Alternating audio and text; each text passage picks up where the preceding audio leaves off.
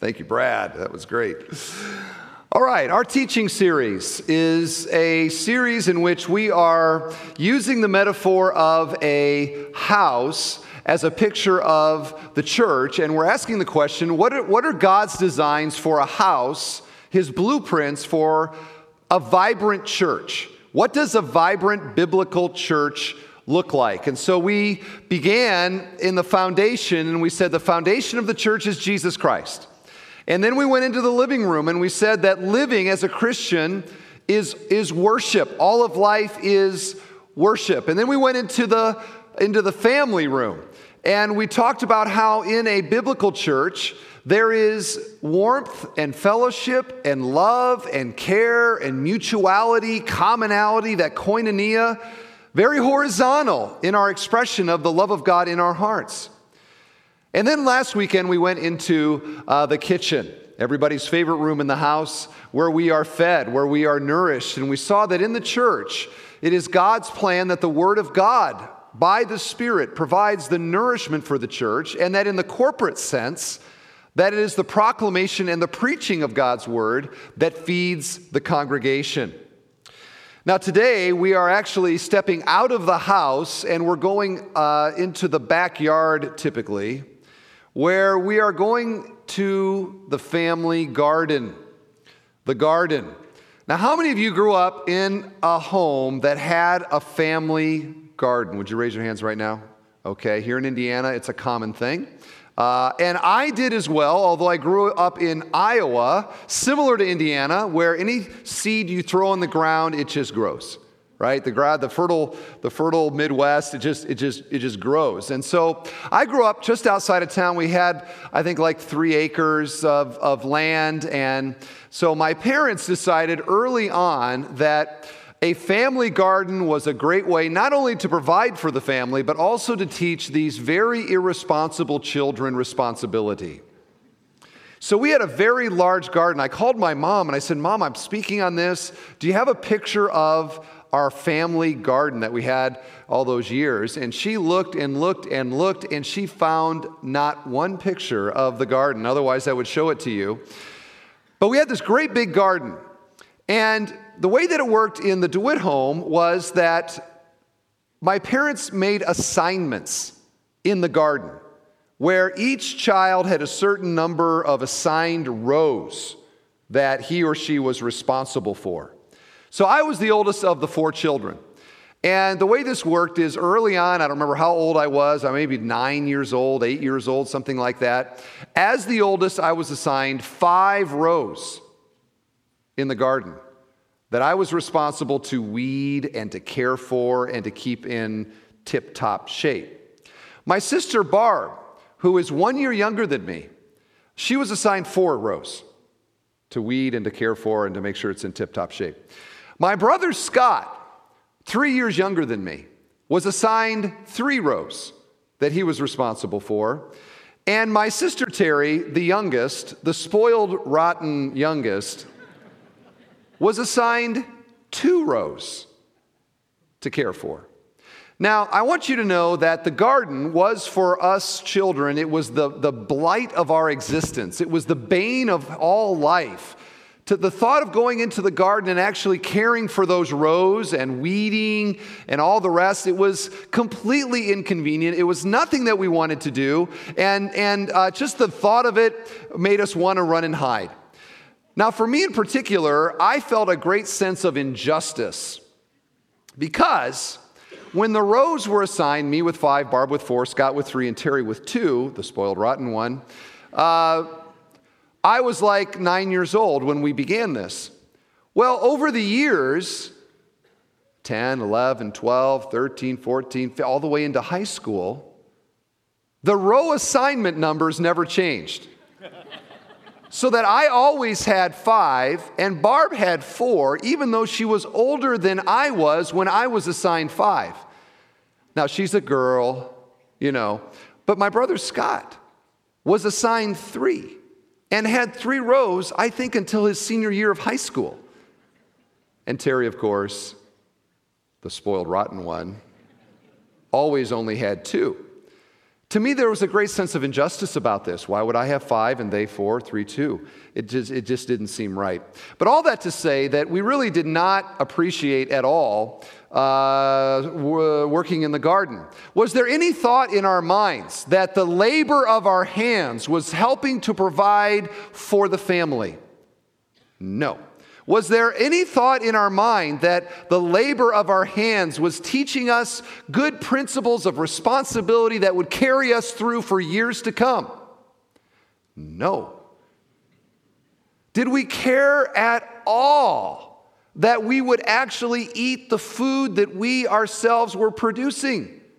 No. You can buy all that at the grocery store anytime that you want to. And so the garden for us was suffering. And my lack of enthusiasm, I would say now, uh, showed that uh, for me, serving in the garden uh, was, was, truly about, was truly about me. That I did not enjoy this and I saw no purpose in it. Tonight, what I want to say to you is that every church has a garden and every church is a garden. And within the garden of the church, there are ministry and gospel needs and opportunities that the Lord of the house has assigned, has equipped, and enabled his people to care for, to weed, to fertilize, and to serve him with the kind of enthusiasm befitting people who hold him in high regard. That's basically what I want to say tonight. Now, let's get into this a little bit from God's Word. And uh, as we get into that, I, I, I, want you to know that a few years ago, our staff and our leadership at the church, we spent a great deal of time wanting to essentially uh, define our discipleship expectations, our picture of what it means to be a disciple of Christ here at Bethel Church very simply. And so we, we spent, and we wanted it to be memorable, we wanted it to be simple, we wanted it to be doable. And so we whittled it down to what we called the three E's. The three E's that every quality disciple of Jesus will personally involve themselves in on a regular basis. And those three E's were, we have them here, exalt, experience, and engage. By exalt, it is the life of worship, it's the, li- it's the, it's the living room. By experience, it is that horizontal Christianity of our faith lived out in community with others, which we, we called the family room. And engage now was that opportunity to serve and to bless the church. And that's what we're calling the garden now in this analogy.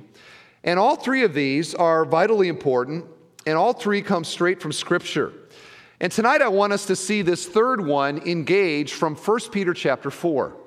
So if you would turn there with me, if you have a Bible, 1 Peter chapter 4, I'm going to begin reading in verse 10. Now, last week, we studied Nehemiah 8, didn't we? And do you remember what they did in Nehemiah 8 for the reading of God's word? Why don't we do that tonight. Can we do that? And let us stand for the reading of God's word. 1 Peter 4, we begin in verse 12. I'm sorry, verse 10. As each has received a gift, use it to serve one another as good stewards of God's varied grace. Whoever speaks is one who speaks oracles of God. Whoever serves as one who serves by the strength that God supplies, in order that in everything God may be glorified through Jesus Christ. To him belong glory and dominion forever and ever. And God's people said, Amen. Amen. May he bless the reading of his word. Thank you. You may be seated. Now, we're really going to focus tonight on verse 10. There are three clauses in verse 10. They provide a very simple outline that everyone can follow for what we want to see tonight. Notice, first of all, that first clause. It says this as each has received a gift.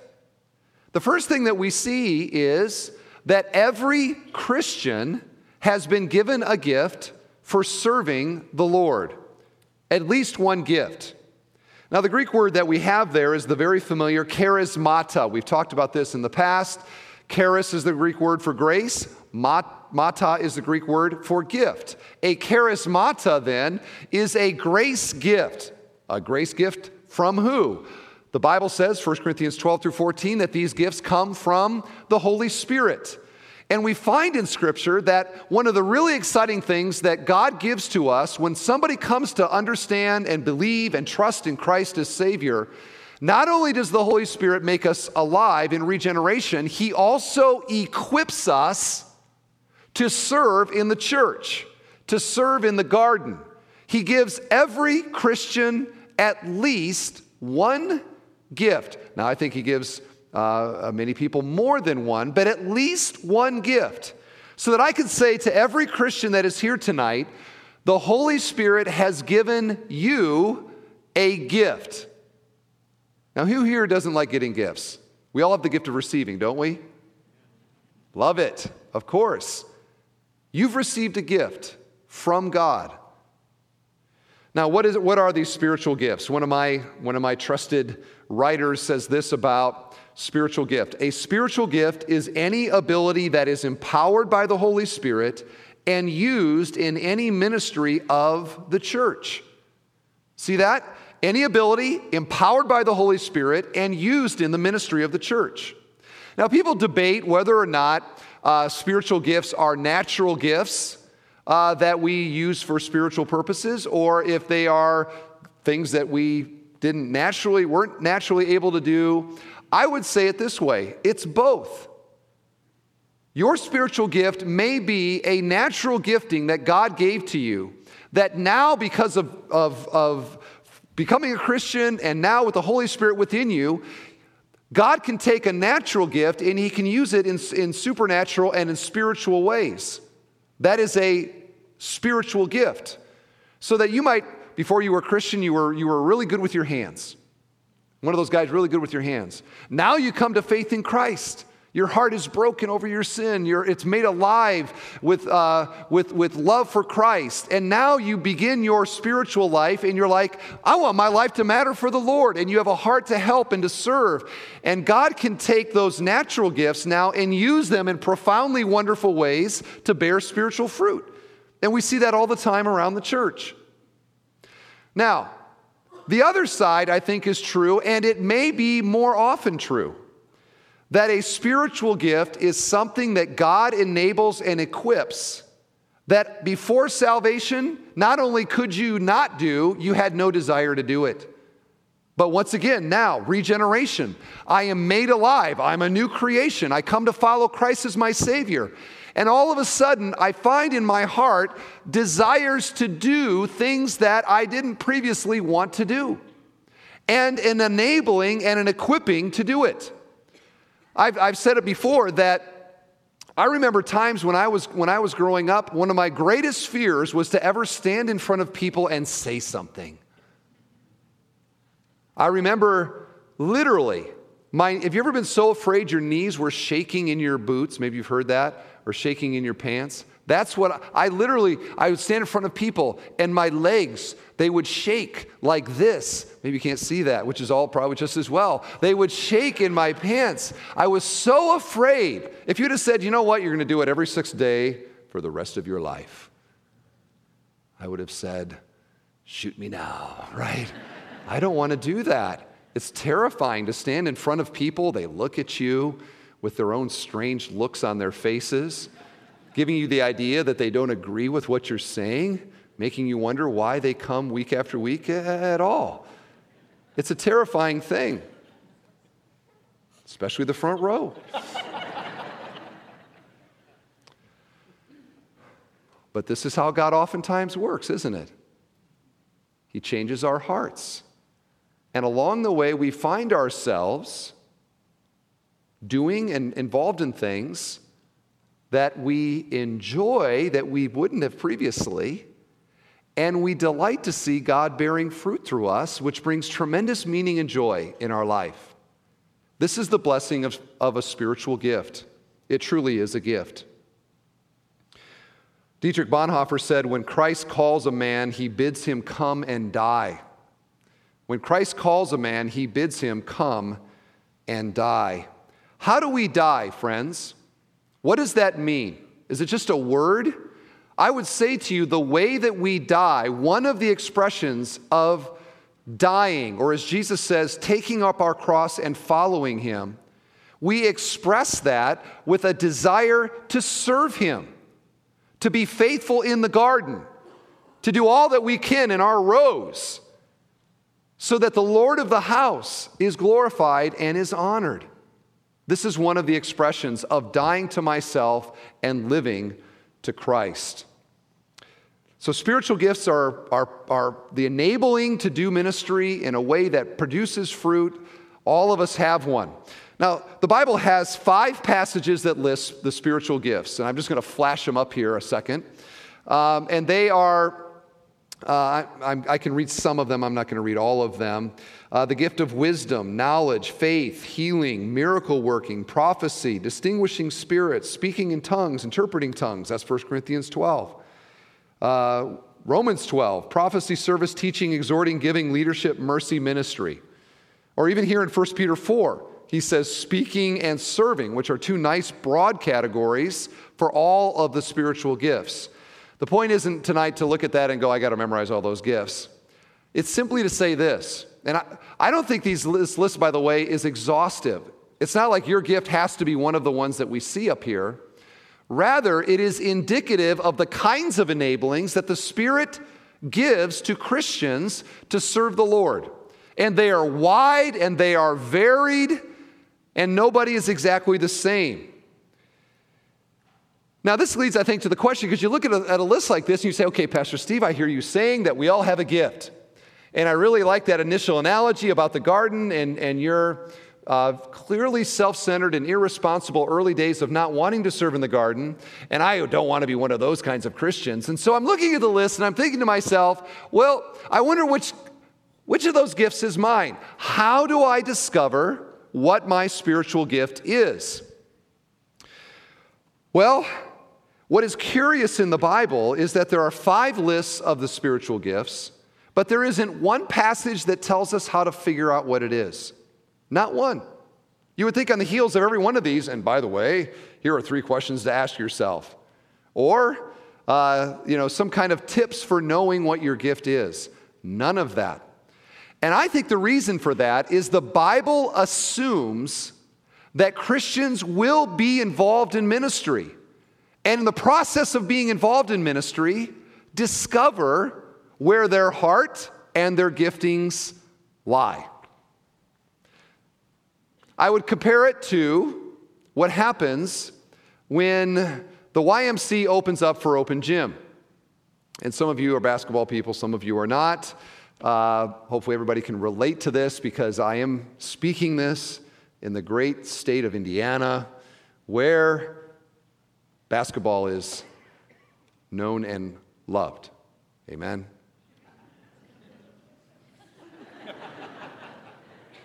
lot of you paying taxes in Illinois, apparently. But for the Hoosiers here tonight, who at least saw the movie, you'll be able to relate to this. Because what happens in pickup basketball is that you've got a group of guys, okay? Maybe eight, ten guys, five on five and you've got a ball, two hoops, right? Two hoops.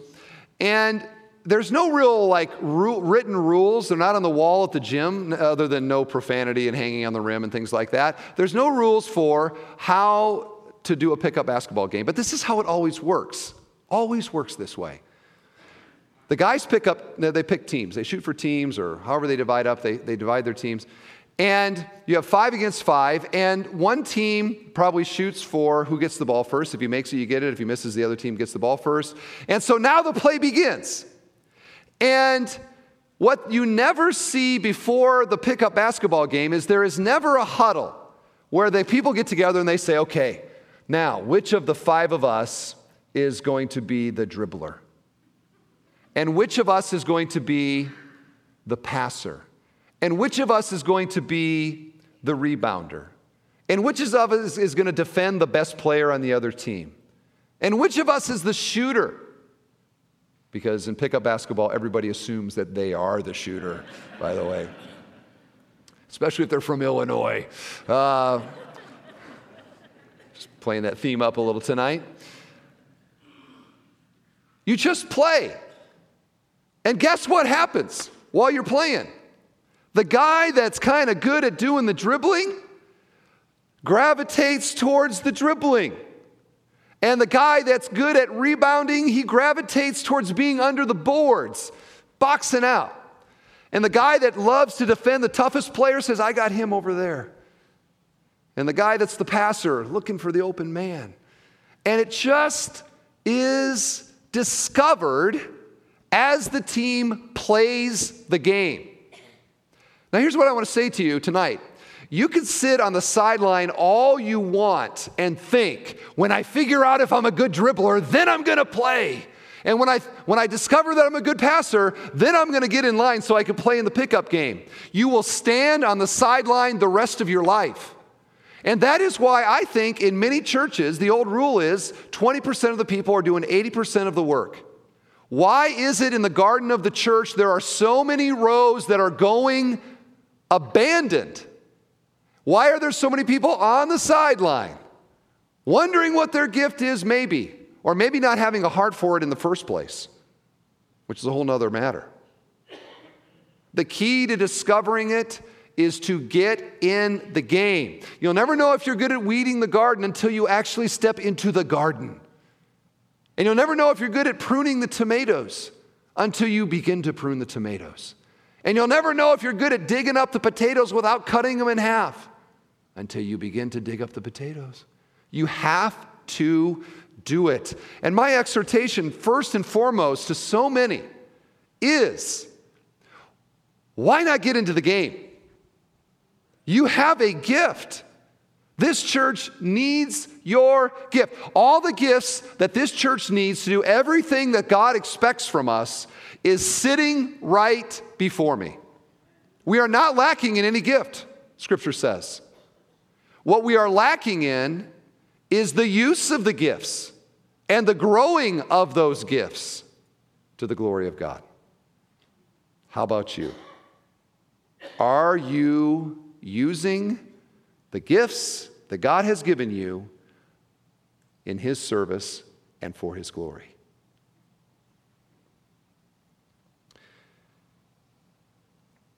The second point that we see here in verse 10, we go back now. As each has received a gift, use it to serve one another. The second thing we see here is that all Christians are called to serve one another. That gift that God has given you is not intended by God for, for you to simply enjoy it for your own sake or to use it for your own uh, advancement. Paul writes in 1 Corinthians 12, 7, now to each one the manifestation of the Spirit, spiritual gift, is given for the common good. Okay, do you see that there? Why are we doing what we're doing in our row in the garden? Is it so that we can eat all the food in the row of the garden? If you happen to be assigned the strawberry row, it kind of works that way, doesn't it? One for the mouth, one for the bowl. One for the mouth, one for the bowl. It's easy to want to eat the fruit of your own row when you're in the strawberry section of the garden. But that's not the point of spiritual gifts and serving the Lord. We are collectively in this together. This church, this congregation, serving one another, doing our thing, our part for the greater good of the entire congregation. I think we oftentimes have this backwards. If you can think about what the attitude I expressed that I had when I was younger. It's about me. And many people go to church this way. Maybe you're here right now this way. They go to the church like they go to the mall. There are services that need to be provided. I am the consumer, and please, everyone, bow down and serve me. And if I don't get my way, and if I don't feel like my the, the things are being served in the way that I expect, well, then you're going to hear about it, right? And many people, they church hop and they church shop and they have a consumer mentality about the church. It is a very egocentric, self centric perspective on the church, and it couldn't be any more diametrically opposed to the real purpose of the church, nor the one who died to save it and gave his life as a ransom for many. When Christ calls a man, he bids him come and die. You can read the text yourself. As each has received a gift, use it to serve one another. And I alluded to it a moment ago. You might say, well, why should I do that? Well, if you're not a Christian, I can see why it would make no sense to you. But if you are a Christian, this means that you have given your life to somebody who sets the example. His name is Jesus. And what do we find with Jesus? When he came to the garden, if there was ever somebody who didn't deserve to get his hands dirty in the garden with all the grime and all of the, of the mud and the dirt of humanity, if there was ever a guy who had the right to sit on the sideline and criticize all the people that are serving in the garden, it would be Christ. And yet, who took the most rows in the garden?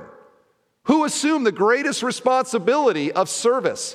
Who became the servant of all? The one who shouldn't have Christ. He said this, did he not? For even the Son of Man did not come to be served, but to serve and to give his life as a ransom for many. And to be a Christian means that Christ bids me to come and die, to take up my cross and to follow him, and to follow in the example of one whose whole expression of who he was was self giving agape love who held nothing back and gave everything for the church. And that is why I would say to you, the church, this church and the church universal, is a worthy place to set your heart and your efforts, your best efforts. Because if Christ viewed it as worthy of that, how much more then should we? Are you with me tonight? Okay? We follow a servant Savior, and all who are followers of him will be servants as well.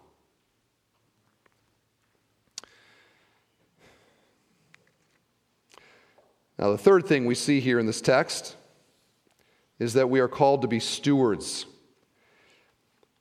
And as stewards, we will be held accountable. Look at the text again. As each has received a gift, use it to serve one another as good stewards of God's varied grace. So we're called to be good stewards. Apparently, it's possible to be a bad steward. Now, we could ask ourselves what would a bad steward of a spiritual gift and spiritual opportunities look like? You can imagine it on your own. We're not called, we're not striving to be bad stewards, we're called to be good stewards. And we find in the Bible that God is going to hold every one of us accountable for the quality of our service that we offer to him. The final judgment is not a it's not a quantitative judgment. It's not a judgment on how many rows you had in the garden. Rather, it is a judgment of how well you took care of the row that God gave you. The opportunities that God gave you, the gifts that God gave you. It is not a quantitative judgment, it is a qualitative one. This is the point of the parable. There's two parables that Jesus told that basically make this point. Uh, we have the parable of the 10 minas, and we have the parable of the talents. In both parables, basically, they're very similar. Here's what happens there are three servants. The master is leaving, and he puts the three servants in charge of things in his, in his domain. And to, the, and to the one servant, he gives five talents. To the other servant, he gives three talents. And to the third servant, he, he gives one talent. Hmm, that sounds familiar to me. I wonder what passage my dad was reading before we set up the garden in the DeWitt house. Five, three, and one. Anyway, uh, in the story, here's what happens he leaves, and the stewards do their thing with the talents. And then the, the master comes back and he says, Okay, boys, it's accountability time. I want to know what you did with the, with, the, with, the, with the money that I gave you. And the first guy says, I had five, I made five more. And what, is, what does the master say? Well done, good and faithful servant. I'm going to give you even more than the five, that, the, the, ten, the ten that you, that you have now. The guy that has the three talents says, I had three, I made three more. The master says, Well done, good and faithful servant. And then you get down to the one. Okay? He had one talent. And the, the, the guy says, Listen, I knew that you were a real rough supervisor and that you were very uh, uh, assessing in your judgments. And so, in fear of all of that, I decided that I would bury the talent, and I'm happy now to present it to you. It is exactly the way that you gave it to me. Now he's thinking to himself, the goal in this is to simply, as a steward, to, to do nothing with it and to give it back. And the master says to him, in fact, I have the text here, he says, You wicked, lazy servant, you knew that I harvest where I have not sown and gather where I have not scattered seed.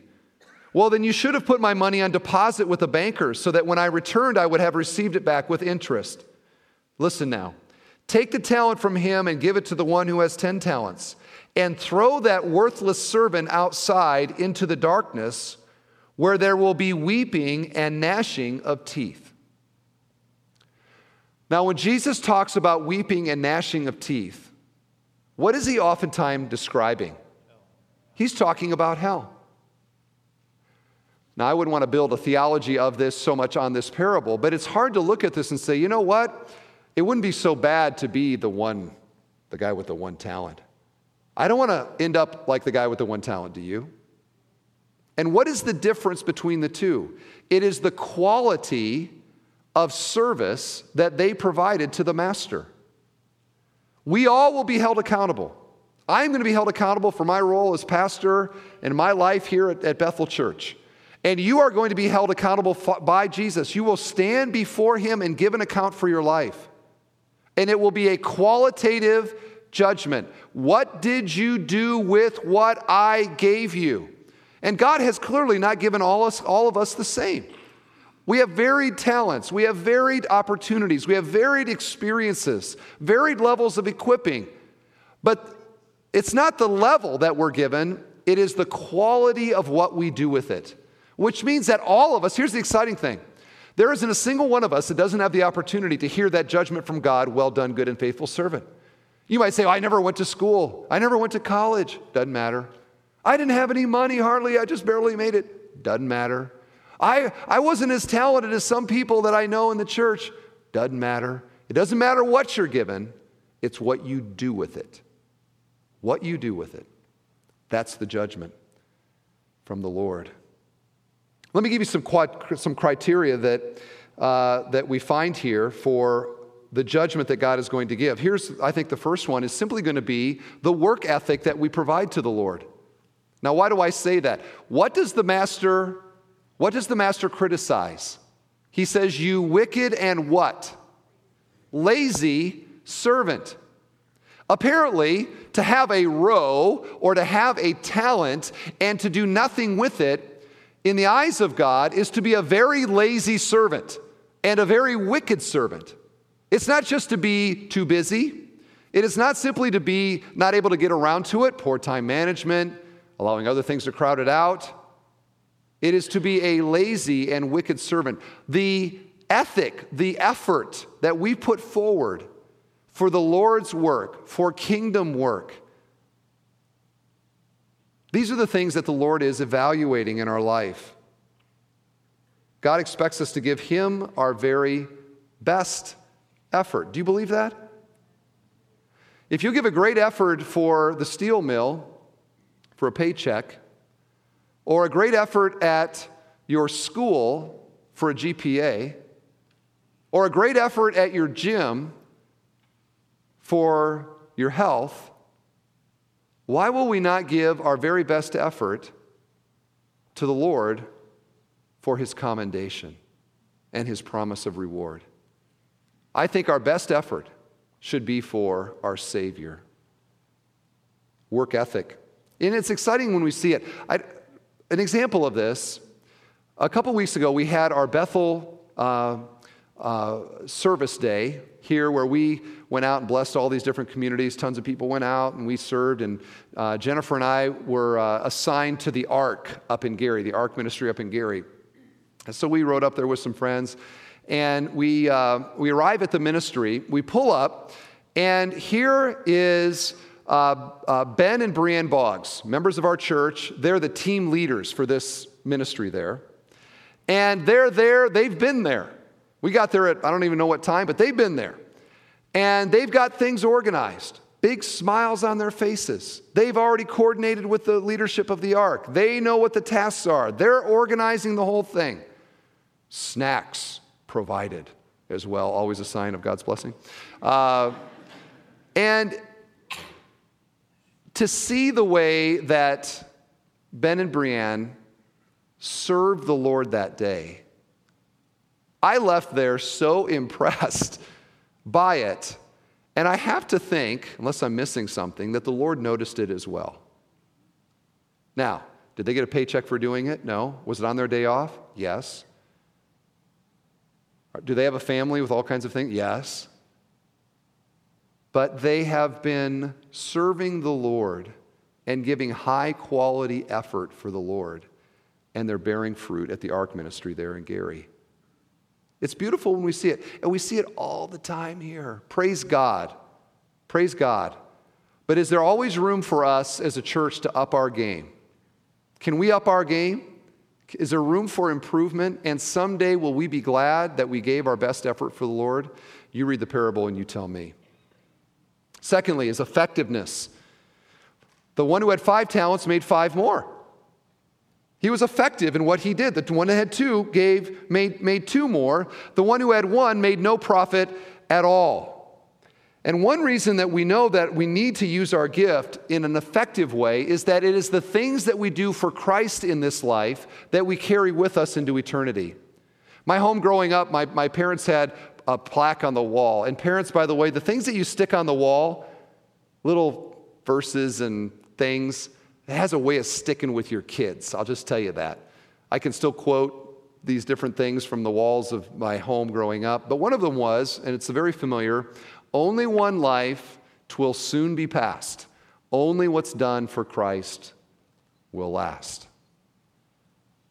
That kind of sticks in the brain, and there's a truth there. What do we carry with us into eternity? We carry with us the things that we've done for the Lord and the people that we've reached for the Lord. And that just kind of crystallizes, doesn't it? what ought to be our priority and where we should seek to be the most effective in our life, to give our things that matter, to give our lives for things that matter in the end. Let me say it this way you don't want to stand before Almighty God and try to explain why your kids' baseball league and a thousand other things kept you from providing quality service to the Lord. And I want to be a pastor who's standing next to you, maybe, if I don't know if that's the way that it works.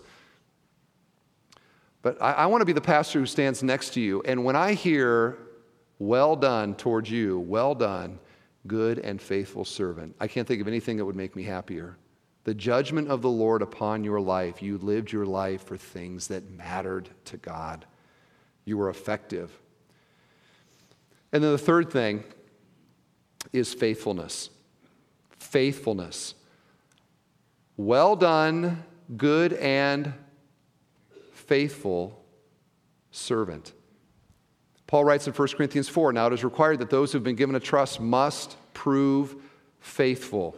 Faithful is that stick to itiveness. And it's great when we see it. We have people in this church who have served in various ministries 20 and 30 years, teaching in the children's ministry, being involved in various things around here, decades of service. Faithful in the ups and downs of life, in the ups and downs of church. All churches have things that are kind of ups and downs, and yet there are certain people, they are faithful. They stick to it. And this, I believe, in the eyes of God, is good quality service. And so tonight, what I want us to do is to simply ask this question if, if we've been given a gift, and the Bible says that we have, and if we have this one life to offer service to the Lord, to serve in the garden, to take care of our rows, are we offering quality service to the Lord? Is the ethic of our labor, is it a, is it a, is it a good one? Is the effectiveness of our life and the things that we're really pouring our lives into, are they things that are going to matter in the end? And are we doing so faithfully? So easy to see people, they sign up for this, they do that, they're there a month, gone. Gone. Contrasted with that steady, faithful, I'm following Jesus, I do it for the Lord, gives me perseverance in the ups and downs because I know why I'm doing what I'm doing and who I'm doing it for. That kind of a perspective over time is the kind of life that the Lord will bless. In fact, look at the, look, look at the goal now. It's just the end here in verse 11. What is the goal of all of this? Are we doing this to make much of Bethel Church or to make much of, you know, uh, our organization, our small group, whatever it might be? No, that's not the goal. The goal says in verse 11, in order that, so here's the purpose statement, in everything, God may be glorified through Jesus Christ. And so now we're all the way back to the foundation of the house. We're back to the Lord of the house. Why do we serve in the garden? Why do we go out there in the dead heat of July when it's hot and the kids are playing in the next yard over? Sorry, a little flashback. Uh, why do we do what we do?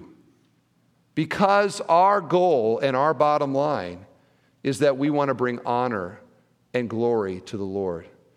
The Lord is not honored and glorified in a local church when the rows of the garden are weedy and unkept.